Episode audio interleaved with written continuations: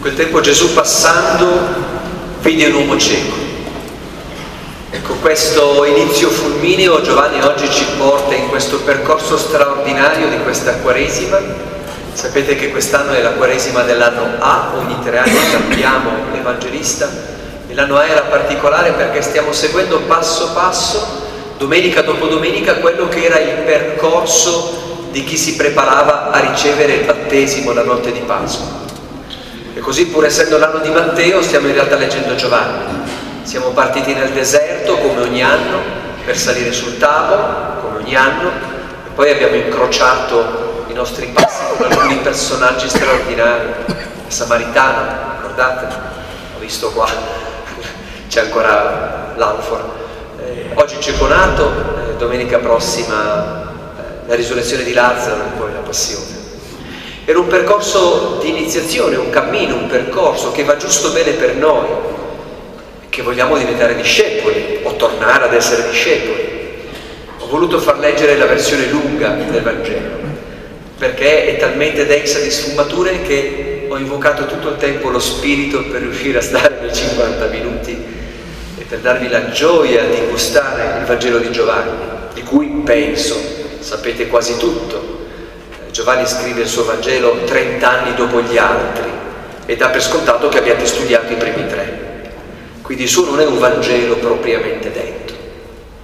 Potremmo dire che è una specie di meditazione sul Vangelo, un master, un corso universitario dopo. Dà per scontato che voi sappiate già tutto di Gesù. In effetti il Vangelo di Giovanni era rivolto a chi fra i discepoli aveva già fatto un percorso, paradossalmente non avessimo gli altri tre Vangeli e avessimo in mano solo il Vangelo di Giovanni, non sapremmo nulla della nascita di Gesù, né delle beatitudini, né del Padre nostro, e neanche l'ultima cena, pensate un po'. Giovanni si concentra su alcune cose e le approfondisce, le sviscera. Sette segni intercalano il ministero di Gesù in dodici capitoli. Non miracoli, segni e a ogni segno c'è un lungo discorso. In effetti quelli che bazzicano un po' più il Vangelo fra di noi sanno bene che il tema della cecità era molto presente nei Vangeli. Tutti noi abbiamo in mente il primo Vangelo a essere stato scritto Marco, in cui, come ho avuto anche modo di condividere scrivendo, esiste un personaggio fondamentale al capitolo 11, alla fine della vita pubblica di Gesù nel Vangelo di Marco, Bartimeo, cieco, che è il modello del discepolato. E ancora prima, già nel Vangelo, sempre nel Vangelo di Marco, a Bethsaida, città originaria, originaria di Pietro, Gesù aveva guarito un cieco. Ma qui un'altra cosa. Qui eh, Giovanni prende un gesto, un segno per fare una catechesi, una catechesi che va giusto bene per noi oggi, perché siamo tutti un po' ciechi, come siamo tutti un po' assetati, ci diceva la Samaritana domenica scorsa. Allora alcuni indizi prima di meditare questo capitolo 9 di Giovanni. Eh, il primo è che eh, se voi andate a leggere appena prima e appena dopo, eh, Giovanni pone questo miracolo a grandi linee nella settimana della festa delle capanne. Una festa molto importante per Israele, ancora oggi. Io, tra l'altro, sono rientrato giovedì da Israele. Proprio mercoledì parlavo con eh, Guido, che è un, eh, un ebreo praticante di origine italiana, che ci raccontava come ancora oggi la festa delle capanne per un ebreo religioso sia una delle più importanti. Il cortile di casa ci si costruisce una tenda e si dorme lì per ricordare i 40 anni nel deserto. Beh, dovete sapere che a Gerusalemme la festa delle capanne era una festa in cui tutto il Tempio, ricordate che quando vive Gesù il Tempio è in piena ricostruzione, è stato iniziato nel 21 a.C. da Erode e finirà di essere ricostruito nel 61 d.C., quindi quando Gesù vive eh, è ancora un cantiere. Eppure tutto il Tempio, una spianata di 144.000 metri quadrati, era illuminato con le candele. Le capanne era la festa della luce e poi i sacerdoti scendevano dal Monte Moria, dalla cima, scendevano attraverso la città vecchia di Davide fino in fondo, dove c'era la piscina di Siloe che raccoglieva le acque della città per attingere in brocche d'oro l'acqua e poi tornarla e riportarla su al Tempio. E quindi la festa delle campane in cui si inserisce questa guarigione è una festa della luce, guarda un po', e dell'acqua, il battesimo, guarda un po'. Una seconda cosa che forse non sapete eh, è che nei primissimi decenni della nascita del cristianesimo i battisteri, i luoghi dove si veniva battezzati all'inizio di nascosto perché era vietato essere cristiani, venivano chiamati in greco, che era l'inglese commerciale di allora, fotisteria, che in greco significa i luoghi dell'illuminazione. Allora capiamo subito come leggendo questo miracolo che è veramente successo, Giovanni vuole dire qualcosa a chi, cioè noi, riconosce la propria cecità e attraverso un percorso ottiene l'illuminazione attraverso il battesimo. Oh, a margine, mi piace molto il fatto che anche in altre religioni ci sia il concetto della luce. Eh? Buddha, principe Siddhartha, la parola Buddha significa l'illuminato e i cristiani fra di loro all'inizio si chiamavano i fotismoi, i figli della luce, i figli dell'illuminazione, perché in effetti la fede mi sembra sia un po' così, no? È come stare in un grande appartamento con le tapparelle chiuse, poi tu ci abitui, sbatti un po' contro gli oggetti, ma dopo qualche anno ti abitui, e se io dovessi dire a un non credente cos'è la fede, è che a un certo punto qualcuno ha tirato sulle tapparelle. La stanza è la stessa, la mia vita è uguale, ma adesso c'è la luce, è cambiata radicalmente. Proviamo un po' a vedere questo brano, è molto articolato, molto complesso. Prima di prenderlo a pezzi, vi voglio far notare una cosa. Certamente avete colto il gioco di Giovanni che è un grandissimo scrittore. Giovanni sta dicendo, chi è cieco qui dentro?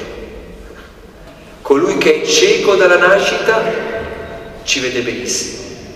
Coloro che credono di vederci benissimo sono delle talpe che non capiscono e non vedono.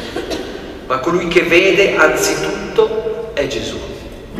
È Gesù che passa e vede un uomo cieco dalla nascita.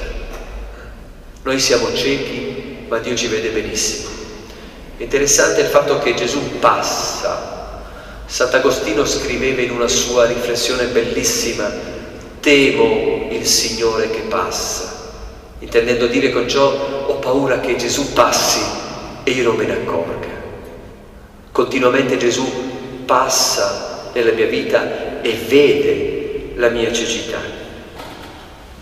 Il tema lo avete sentito, è una specie di discussione teologica che a noi fa, fa un po' curioso ma che è una cosa molto importante, che è il primo tema.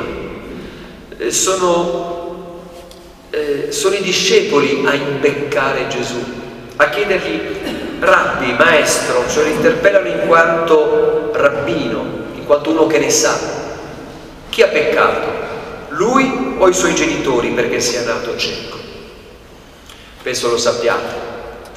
Però è estremamente interessante perché eh, nonostante Giobbe, al tempo di Gesù c'era l'assoluta convinzione che la malattia fosse una punizione di Dio. Il termine tecnico è la teoria della retribuzione, se ti comporti bene la vita ti va bene, se ti comporti male la vita ti va male. Ora, qualunque imbecille capisce che non funziona così, ma noi siamo un po' decoccio. Giobbe aveva scritto un intero libro per dire che non è vero, che magari è una persona bellissima e bravissima va tutto storto, è una carogna va tutto dritto, ma nonostante questo, al tempo di Gesù, diciamo la religiosità popolare era convinta di questo.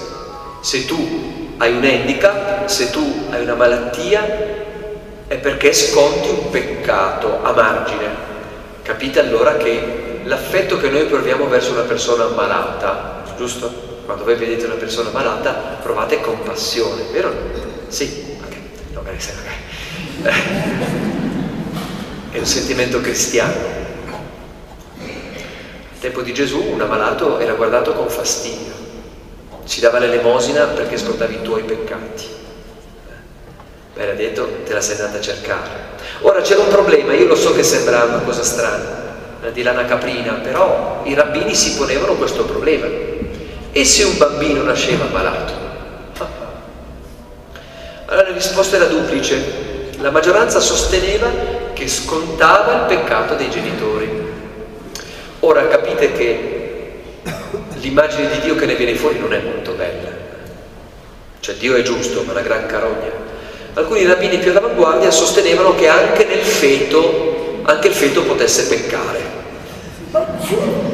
Quando cioè viene rivolta questa domanda a Gesù, anche nei discepoli c'è l'intima convinzione che in fondo se ti capita qualcosa è perché in qualche modo Dio ti stia punendo, ti stia mettendo alla prova. Ora, meno male che oggi nessuno più lo pensa, eh? Meno male, meno male. Che nessuno mai dice cosa ho fatto di male per meritarmi questo. Meno male che ci siamo tutti convertiti al cristianesimo. Come mai? E Gesù risponde con una di quelle risposte che Don Tonino non riuscirebbe a dare un genitore, perché politicamente è scorretta e io stesso non riuscirei, né lui né i suoi genitori, ma è perché in lui siano manifestate le opere di Dio. Beh, un genitore che ha un bambino che nasce gravemente ammalato, è difficile anche solo da immaginare che possa diventare uno strumento. Ora io non mi addentro perché non ho l'intelligenza spirituale per arrivare lì dentro.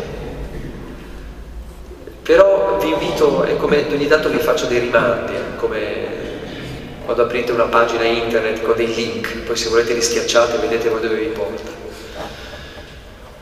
Mi viene in mente una cosa successa nelle primissime settimane del pontificato di Papa Francesco. Papa molto famoso, fin troppo. L'altro giorno ho letto una ricerca che è il primo Papa a essere idolatrato dai non credenti, da ridere questa cosa. Eh, eh, per ridere dico sempre una battutaccia, ma tanto poi vado via. Sapete che i cardinali che l'hanno eletto hanno fatto causa allo Spirito Santo, sapevate? Ebbene, Papa Francesco, è successo, l'avete vista tutti quella scena, le primissime volte in piazza San Pietro. Li conosco alcuni della gendarmeria e mi hanno raccontato che sconvolti perché non riuscivano a stargli dietro.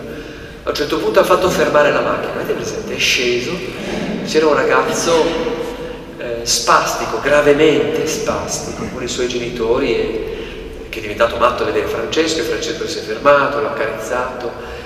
E mi commuovo perché ho visto la scena più volte, la trovate su YouTube, e i genitori scoppiano a piangere. Erano genitori francesi, poi ho letto l'intervista. E questo papà Diceva, in quel momento ho scoperto perché mio figlio era nato. In quel momento. Quell'icona, quell'immagine ha, smosso milioni di cuori. Attenzione, non pietismo, queste cose cattoliche un po' pelose, no? Cioè, allora ecco il link che apro e la butto lì. Ma che mondo è un mondo che ha come obiettivo non il togliere la malattia, che è una cosa sana e sacrosanta, ma di eliminare il malato. E lì stiamo andando. Non apro questa parentesi che per me è troppo doloroso, ma girate un po' su internet, leggete le cose, informate, informate. L'ho scritto anche qualche tempo fa su Facebook o sul mio blog, non lo so. In Olanda è stata approvata, eh, su tutte cose. No, in Belgio eh, un mese fa è stata approvata una legge a maggioranza e col plauso dei belgi per cui è prevista l'eutanasia per i minori di 12 anni. Purché il bambino ammalato, col supporto di tre psicologi, dica che desidera la morte. Ok? E se ci sono degli psicologi chiedo scusa, ma questo hanno detto questi geni. Eh, perché la malattia aiuta il bambino a crescere più in fretta. E quel giorno io stavo rientrando da una conferenza, non so se nel Veneto, ero inorridito quando sentivo questa cosa e hanno intervistato un professore, un professore universitario di notate, un professore universitario di Catania che insegnava etica dicendo che era un grande gesto di civiltà. E poi subito dopo, grazie al cielo c'è un po' di pluralismo, hanno intervistato un'oncologa di Milano, inorridita, che ha detto io ho 12 anni che accompagno i bambini alla morte, mai nessuno mi ha chiesto di morire, mai. Mi chiedono di non soffrire, mi chiedono di stargli vicino. Chiudo parentesi. Ah no, ancora una parentesina, scusate. In Olanda, lo stesso mese, è stato fatto un intervento su sollecitazione della minoranza in cui il Ministro della Salute ha detto che un, una legge speciale olandese, con nome impronunciabile perché olandese, eh, che autorizza l'eutanasia per portatori di handicap gravi non malati. 16 ne hanno usufruito il primo anno, 46 il secondo anno, più 300%. C'era uno con baffetti che aveva avuto questa idea adesso la stanno realizzando. Quando Gesù osa dire, osa dire, poi vi auguro ogni sanità, sanezza straordinariamente, figli bellissimi, muscolosi, splendidi, top model, tutto quello che volete, ma l'idea stessa di togliere, non di eliminare la malattia, ma di eliminare il malato, la prospettiva cristiana è altra. E lo sa chi in casa ha una persona malata, che è una sofferenza enorme, adesso non banalizziamo, quanta educazione alla vita fa una persona malata. Gesù sta dicendo che questo, questo cieco è lì per qualcosa, che la sua malattia non è una disgrazia, che il metro non è quello dell'efficienza o del peso sociale o adesso l'ipocrisia delle ipocrisie della compassione. Le persone si giudicano da altro e lo guarisce. il Signore guarisce tutti bene, ne guariti solo alcuni. Ed ecco allora la seconda fase. Detto questo, detto questo, ah, è evidente che il cieco nato, cioè il cieco dalla nascita è in tutti e quattro i Vangeli, è l'immagine dell'essere umano. Noi nasciamo ciechi, ciechi nell'anima. Allora Gesù cosa fa? Versetti 6 e 7, avete sentito? Eh, mio figlio ieri quando ho sentito questa cosa, c'era il ritiro della prima comunione, quando ho sentito questa cosa che leggeva il prezzo scoppiati tutti a ridere, no? Gesù che sputa per terra, gli è rimasto solo quello del Vangelo ci sta. Sputa per terra, fa un po' schifino, eh? fa del fango con la saliva, spalma il fango degli occhi e gli dice vai, ma come vai? Non lo guarisce mica. Guardate, apro il link ma non lo approfondisco. I miracoli non sono mai degli eventi subitanei, mai, mai. Leggete i Vangeli. Gesù ti guarisce, ma senza di te non ti guarisce. Sei sempre tu che devi fare qualcosa. La scusa del paralitico alla piscina di Bethesda, sempre in Giovanni. Come mai non, non ti butti nell'acqua? Nessuno mi porta. Nessuno mi porta. Abbiamo sempre una buona scusa per non guarire. È interessante perché eh, gli esegeti ci dicono che questa, questo gesto, dovete sapere che adesso parlo difficile per far vedere che avete fatto bene invitarmi, che nell'antropologia biblica la saliva contenesse lo spirito, il soffio vivente, ok? È molto semplice, cioè bastava guardare, quando tu smetti di respirare sei morto. Quindi, quindi vuol dire che il respiro è ciò che ti tiene in vita. Quindi ciò che esce dalla bocca, anche la saliva, ha a che fare con la vita. Quindi alcuni esegeti notano che questo è il gesto del plasmare eh, nella parabola bellissima della Genesi, Dio che plasma la polvere e crea Hadamah, l'uomo, l'umano. Cioè esiste una specie di ricreazione, non nel senso di intervallo scuola, ma di creare nuovamente. Pensate se non è vero questo. Se l'esperienza della conversione, del discepolato, del percorso di fede, cioè del battesimo, che ahimè abbiamo ricevuto da bambini, poi passiamo tutta la vita a cercare di riviverlo, ahimè nel senso che cioè, dimentichiamo, eh, è una ricreazione. Certo che io sono nato, ma io devo rinascere. Certo che io sono vivo, nel senso che respiro, ma io voglio vivere sul serio. Questa sputo in terra, questo fango che plasma è come a dire bello che tu esista, vuoi vivere finalmente? Dio solo lo può fare, Gesù solo lo può fare ed è lui che lo fa. E gli chiede di andare a lavarsi nella piscina di Siloe. Ora non vi nascondo un po' di emozione. Oggi, è lunedì oggi? Lunedì. Uh, venerdì della scorsa settimana, cioè non questa passata, dieci giorni fa ero alla piscina di Siloe. E leggere questo brano è sempre un po' emozionante. Così come abbiamo fatto messa, devi sapere, a Nablus c'era il Vangelo della Samaritana e eravamo al pozzo della Samaritana. Pura combinazione. Eh. Io ai miei pellegrini l'ho venduta come una roba organizzata. Parrocchia di Nablus è interessante, eh? tu non lamentarti. Eh, Nablus è una città in pieno territorio palestinese, 210.000 abitanti, la parrocchia fa 200 abitanti. E adesso vedrete lui domenica dalla cazziata parrocchiale il parroco, Father Johnny, organizza una volta a settimana tre quarti d'ora di adorazione eucaristica e vanno in 50, cioè il 25% della parrocchia. Fate le debite proporzioni. Chiusa parentesi. Mi sono emozionato perché l'ultima volta che avevo visto stavano scavando, hanno trovato, e ancora in scavo, hanno trovato un pezzo del, della scalinata romana che dalla città alta scendeva fino alla piscina di Silo cioè sono una, attualmente una cinquantina di scalini, cioè l'unico selciato in cui assolutamente con certezza è passato Gesù, più di una volta. L'ho scoperto due anni fa, è ancora tutto puntellato. Siluan, eh, Giovanni dice che significa l'inviato, in realtà è un gioco di parole perché Siloe vorrebbe dire l'inviante, cioè l'inviante acqua, è un, è un bacino che raccoglie tutta l'acqua che scende, va bene? Però il gioco di parole c'è, l'inviante, l'inviato, l'inviato è Gesù, cioè Gesù spalma questa nuova creazione e dice di andare alla piscina che si chiama l'inviato per lavarsi. Tutti noi, anche se non siamo esegeti, capiamo che il riferimento al battesimo è evidente. Battesimo che era la porta d'accesso per i cristiani.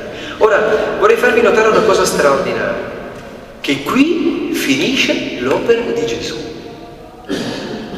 Gesù lo ha visto, gli ha dato una chiave di lettura della sua malattia, gli ha posto una nuova creazione, il fango, e scompare fino alla fine del racconto, che esattamente è ciò che succede a noi, o no? Ci accorgiamo della nostra cecità, qualcuno ci parla di Cristo, ci avviciniamo, succede qualcosa, ma poi siamo noi che dobbiamo andare a lavarci, giustificarci con gli altri, tutto quello che succede dopo. Questo racconto è, è veramente un racconto pieno di verità, in cui tra l'altro immaginate cosa vuol dire nascere ciechi, crescere ciechi in un momento in cui non c'erano sussidi, sussidi eh, funzionali, di, di, aiuto, di sostegno, in cui c'era questo stigma sociale fortissimo per cui eri un punito e, e sentirete il cambiamento di quest'uomo, sentirete quest'uomo che diventa un leone, che tratta la pari con i rabbini e con i farisei e fa da solo, non c'è Gesù. E questo link no? Sul, sull'autonomia che Dio ci dà. Basta con questo cristianesimo papà fatta per cui io chiedo il Signore mi dà. Il Signore mi ha dato la dignità di essere ciò che sono, ma ciò che sono sono io che sono ciò che sono. Sono io che cresco. Terza fase, versetti 8-12, il primo interrogatorio, immaginate la scena. Ma come? Ma questo non è il cieco che mendica, eh, lo riconoscono tutti. Infatti. Allora i vicini, quelli che avevano visto prima, eccetera, eccetera, eccetera, lo vedono e cominciano a dire, è lui, no, è lui, ma non è lui, ma gli assomiglia, è lui, ma non è lui. Bellissimo questo. Il cieco è irriconoscibile, intendo dire fisicamente lo stesso, ma è irriconoscibile. Quando diventiamo discepoli cambiamo radicalmente, siamo sempre gli stessi, ma gli altri non ci riconoscono più. Vi è mai successo? Una delle più grandi iature della nostra vita è convertirci, sapete. Sant'Agostino pregava, Sant'Agostino pregava tutti i giorni dicendo Signore convertimi, ma non oggi. A volte succede. Uh, ancora eh, tornati, siamo rientrati giovedì, venerdì mi ha scritto uno dei pellegrini che era tornato a lavorare e aveva detto questa te la devo raccontare perché io la facevo come battuta e dice mi è successa veramente, sono andato a lavorare, di mattina rimbambito, sai fuso orario, stanchezza, però insomma, andare bene in Israele è insomma, una bella esperienza. E, allora le colleghe a pausa caffè tutte molto curiose. Mm, cosa hai fatto questa settimana? Siamo a Seychelles, Maldive? No, pellegrinaggio interessato. Oh però diceva, sono rimaste stupite le mie colleghe, io ero me stessa, però, ah, che luce. Le persone intorno a lui non lo riconoscono. Se ogni tanto vi succede di dire, ma da quando frequenti la parrocchia non ti riconosco più, buon segno. In positivo, spero buon buon segno. Eh, allora gli chiede, notate non, non, lo interpellano neanche perché lui è abituato a non essere considerato, nessuno gli rivolge mai la parola. E allora a questo punto, quando gli chiedono è lui, non è lui, lui interviene e dice sono io, sono io. Sì, eh, è una prima affermazione di identità. Io ci sono, mi vedete? Sono qui, esisto. Allora gli chiedo, ma com'è successo? E qui succede una cosa bella che vi farò notare alla fine, ma comincio a farvi notare. Esiste un'evoluzione. Avete notato che quest'uomo è stato coinvolto. Gesù non gli ha chiesto niente, ha fatto tutto lui. E nei titoli nel modo che quest'uomo ha di chiamare Gesù, che lui non sa che è Gesù, c'è un cambiamento. Come ti sono stati aperti gli occhi? E lui risponde, l'uomo che si chiama Gesù. Bellissimo. L'uomo. Non c'è nessun titolo cristologico, non c'è nessuna professione di fede. È un uomo. È un uomo.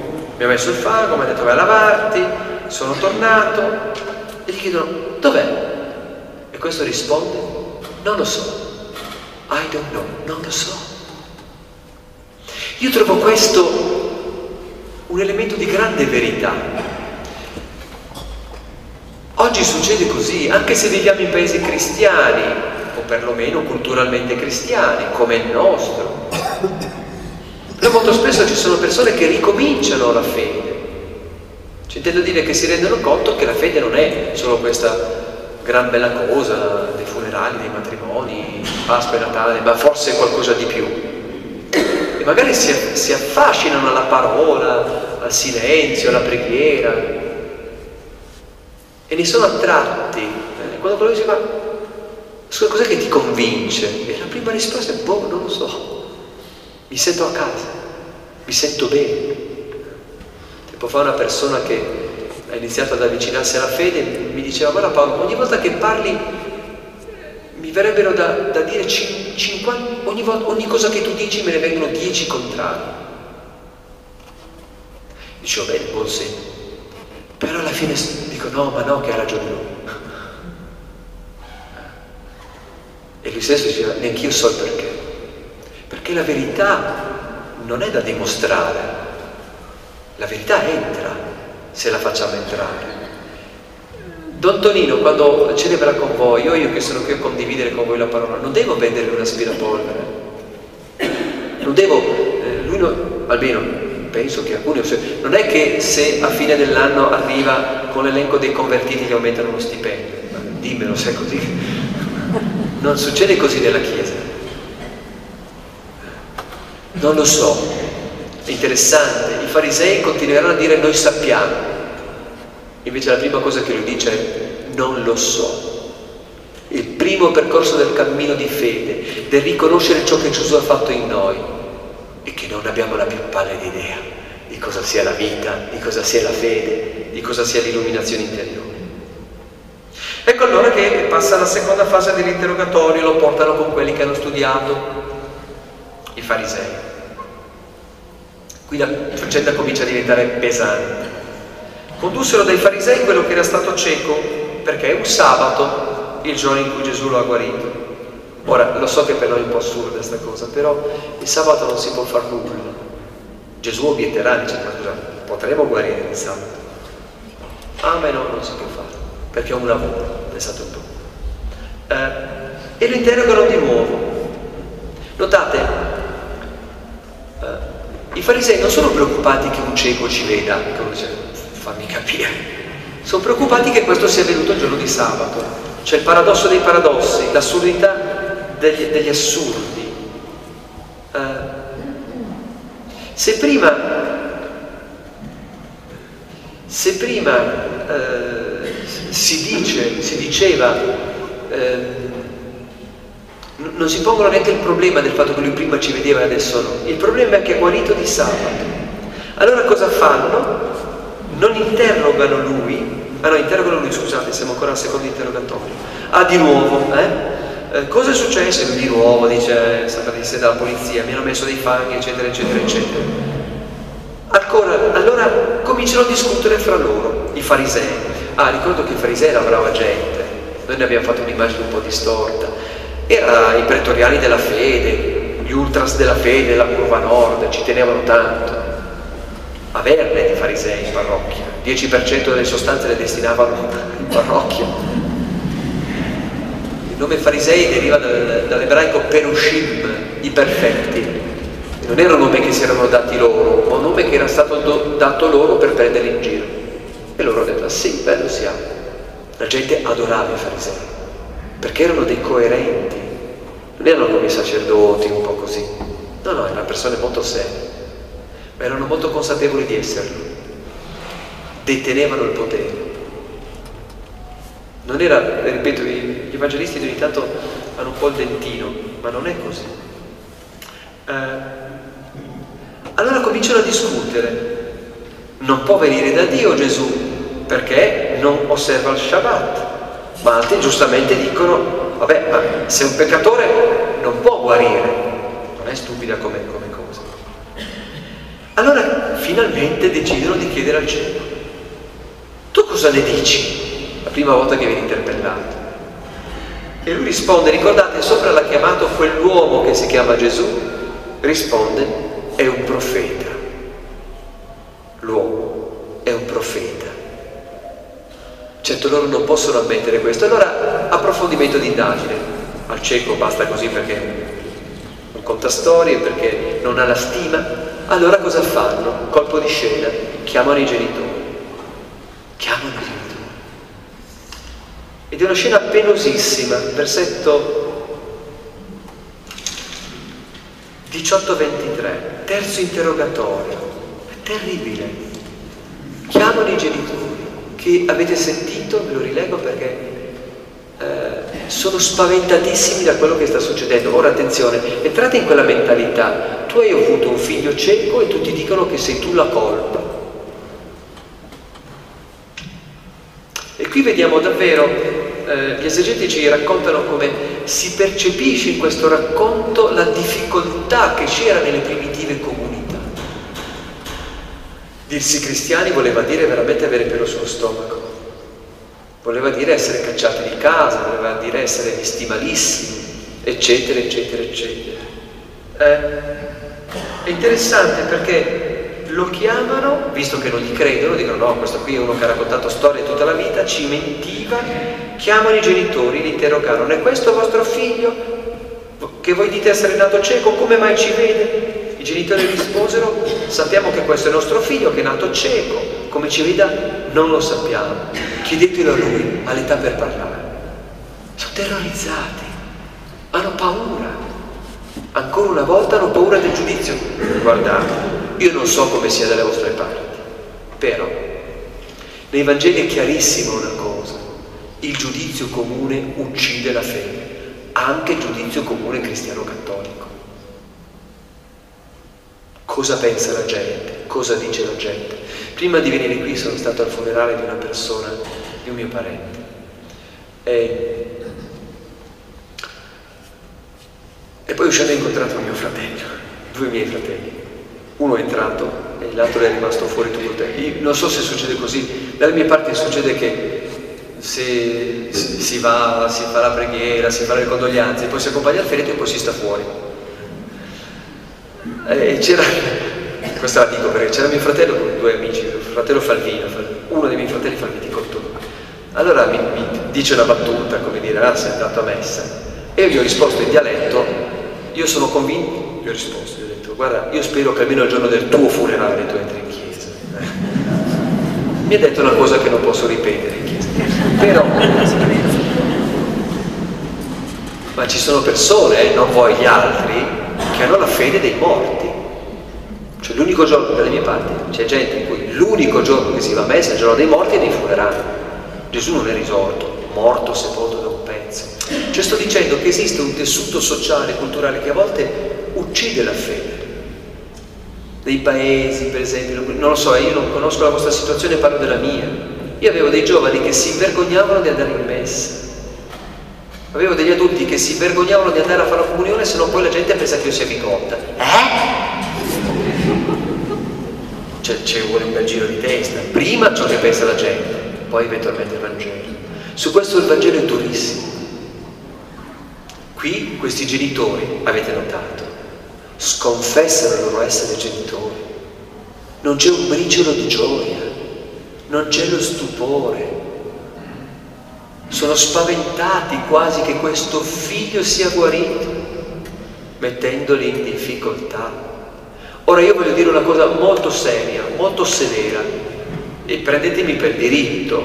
A volte scherzo sempre con i nostri vescovi, intanto i nostri vescovi sono molto cari, prima o poi si convertiranno. Allora, eccetto quello di Cuneo che è già convertito. Ora, se mi senti, eh, io sono d'accordo che si difenda la famiglia, viva, giusto, bene, ma attento a fare un idolo anche della famiglia. Nei Vangeli è chiarissimo che c'è qualcosa più grande della famiglia e del discepolato, perché a volte la famiglia diventa un clan e la famiglia a volte impedisce di credere. Appena tu sei appena fuori, eh, sì, va bene andare a messa, ma adesso stai un po' esagerando. Io ho sentito, io avevo dei giovani, non so se, io avevo dei giovani che seguivo, che dovevano pregare di nascosto. Quei genitori terrorizzati che diventassero preti, suore o queste cose mostruose che ti capitano nella vita. Cioè, davvero c'è un modo pagano di vivere il cristianesimo. Questi genitori sono pagani. Che tristezza per quest'uomo. Si rifiutano di riconoscere che quello è il loro figlio. Ora Giovanni dà una spiegazione, questo disse ai suoi genitori perché avevano paura dei giudei, infatti i giudei avevano già stabilito che se non l'avesse riconosciuto con il Cristo, non è vero. Questa è un'aggiunta di Giovanni, perché Giovanni mentre scrive sta succedendo questo. È stato distrutto il Tempio, ad opera di Tito i romani l'hanno raso al suolo, finito il Tempio. Quelli che sono sopravvissuti scappano a nord, nella città di Tiberiade, e lì quello che è rimasto del giudaismo si, si fa forza, sta insieme. Per la prima volta vengono scomunicati i discepoli di Gesù, i gesuani. Probabilmente c'è, c'è eco di questo, però guardate, eh, vi cito questa esperienza che mi ha molto colpito, appunto appena stato in Israele, io di solito organizzo degli incontri perché si vanno a incontrare le persone, non le pietre, e quindi ho incontrato di solito cinque incontri in sette giorni incontrando sia ebrei che palestinesi che cristiani. Eh, e abbiamo incontrato questo frate, il frate Apollinare a Tel Aviv, che è un cappellano, uno dei quattro cappellani della fraternità di San Giacomo. Cos'è sta storia? Noi dai tempi degli Apostoli non abbiamo più avuto ebrei cristiani. Gesù ebreo, Maria ebrea, i dodici apostoli ebrei. Dopo il crollo del Tempio, tutti, anche noi qui dentro, siamo pagani cristiani. E quindi è venuta a mancare questa cosa. Ebbene, la fraternità di San Giacomo mette insieme persone di lingua ebraica,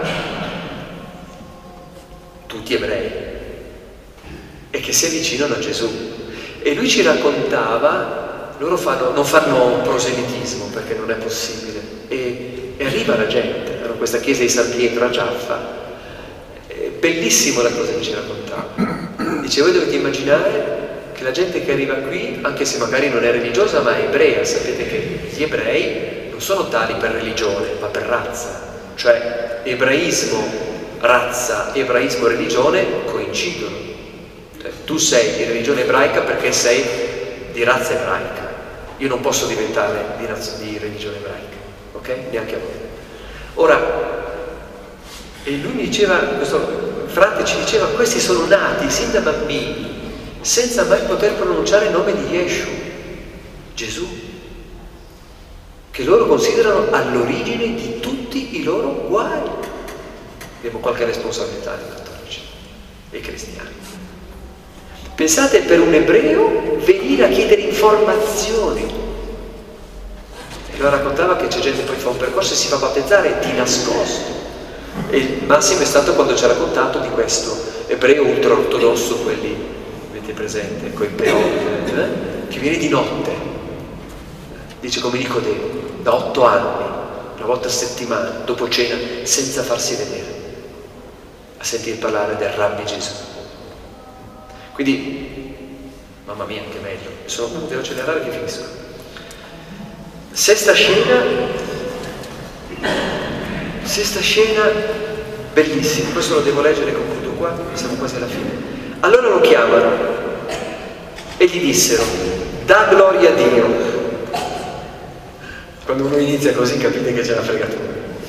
Che vuol dire? Se vuoi dare gloria a Dio devi dire che questo è un peccatore. Noi sappiamo che questo uomo è un peccatore, cioè tu non devi pensare. Tu hai detto che non sai, ma noi sappiamo.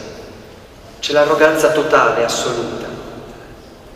Quegli rispose, bah, non lo so se sia un peccatore, di nuovo. Una cosa so, ero cieco e ci vedo. E comincia un dibattito alla pari, dicendo voi potete, sintetizzo, voi fate tutti i discorsi che volete, ma io ero cieco e adesso ci vedo, questa cosa come la spiegate? E poi c'è questo finale bellissimo, volete farvi discepoli anche voi. C'è una presa per i fondelli stratosferica. Infatti loro lo insultano suo discepolo sarai tu. Che bello sentirci dire questo. Razza di cristiano che non sei altro. Che bello, ce lo dicessero, ce lo dicessero. È che non si vede tanto. Noi sappiamo che Mosè ha parlato, vedi di nuovo, e, e poi c'è tutta una, una, una lunga cosa, e, Gesù, e, e il cieco di nuovo ribatte, dice ma come? È un peccatore, ma se mi ha guarito. E loro alla fine non sanno cosa obiettare dicono, se è nato tutto nei peccati, insegna noi, e lo cacciarono fuori. La religiosità arrogante che non accetta di mettersi in discussione e alla fine caccia. Guardate, poi andatevelo a riprendere questo brano, in questi dieci versetti, dal 24 al 34, Giovanni mirabilmente racconta le caratteristiche del discepolo. Prendete appunti. Il discepolo è libero e dice ciò che pensa. Il discepolo è libero e dice ciò che pensa. Il discepolo è coraggioso. Il discepolo è sincero. Il discepolo è semplice e prudente. Avete sentito il versetto 27 eh, che dice, ma io non ne so molto, però mi sembra che il discepolo è in ricerca, loro sanno, lui dice di non sapere, il discepolo resiste anche a costo di essere cacciato. Davanti a questo cieco sento la mia fede molto piccola, perché a volte io non sono libero e non dico ciò che penso. A volte non sono coraggioso, soprattutto quando sono con gli adesso un po' di più, vabbè però. Penso per esempio come sia difficile essere discepolo di Gesù in un contesto giovanile, cioè intendo dire senza girare con i crocifissi, eh. però anche solo con le scelte di vita o vivere in un contesto. Oggi mentre aspettavo il funerale una mia familiare è venuta a parlarmi dei suoi problemi, hanno una grossa azienda, hanno dovuto licenziare gente, dice sai la prima volta in vita mia che ho potuto raccontare delle bugie, sto malissimo, non so come fare. E ho detto beh meno male che mi poni il problema, c'è qualcosa.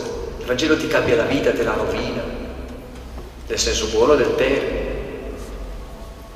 Diventi sincero, ma non perché se ne dici le bugie, ma perché tu non sei una bugia, perché la verità ci rende liberi. Diventi prudente, ripeto, essere, saper riconoscere le persone per quello che sono veramente in ricerca, in ricerca. Sono molte più le cose che non sappiamo e più andiamo avanti e meno sappiamo e tanto sappiamo già. Già e non ancora, luminosissima tempra, la nube della non conoscenza. E infine resiste e viene cacciato. Ora non c'è mai successo, spero. Però a volte è duro in questo momento. Cioè, intendo dire, capitemi bene, se noi siamo dei cristiani all'acqua di rose, nessuno se ne accorge.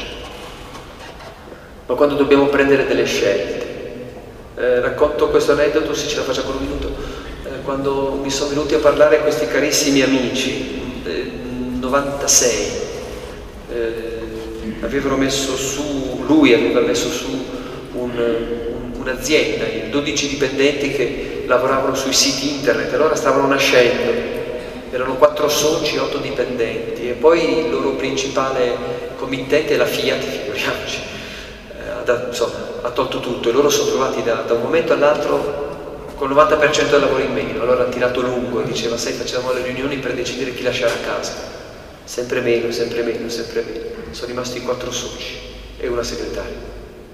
E un giorno lui mi chiama e dice Paolo ti devo parlare, sono venuti lui e la moglie da Torino, dice ho un problema di coscienza, dimmi abbiamo ricevuto una commessa da 2 milioni di euro, però mica male, 97. Sì, no 2 milioni, allora erano 4 miliardi. Dice sì, la Legna, ah la Legna di Torino, sì, dovrei fare il software di puntamento dei missili dei loro elicotteri. Ah, ovviamente io ho detto di no. E i miei soci non mi parlano più perché ero l'unico in grado di farlo. Lì comincia a toccarti eh, il Vangelo, senti che, senti che fringe. E lui ha detto, sai, avrei potuto dire sì per la difesa. Paolo. E allora dice, ma, ma tu fai che poi vanno storti. dice, eh, ma sai, poi ti ritrovi bruciato in casa e non sanno perché. Quando, quando il Vangelo ti tocca così, hm? quando comincia a scavarti, allora li sai. Concludo a questo punto, a questo punto, Gesù non c'era, siamo nella nostra vita, poi dobbiamo sbrogliarci.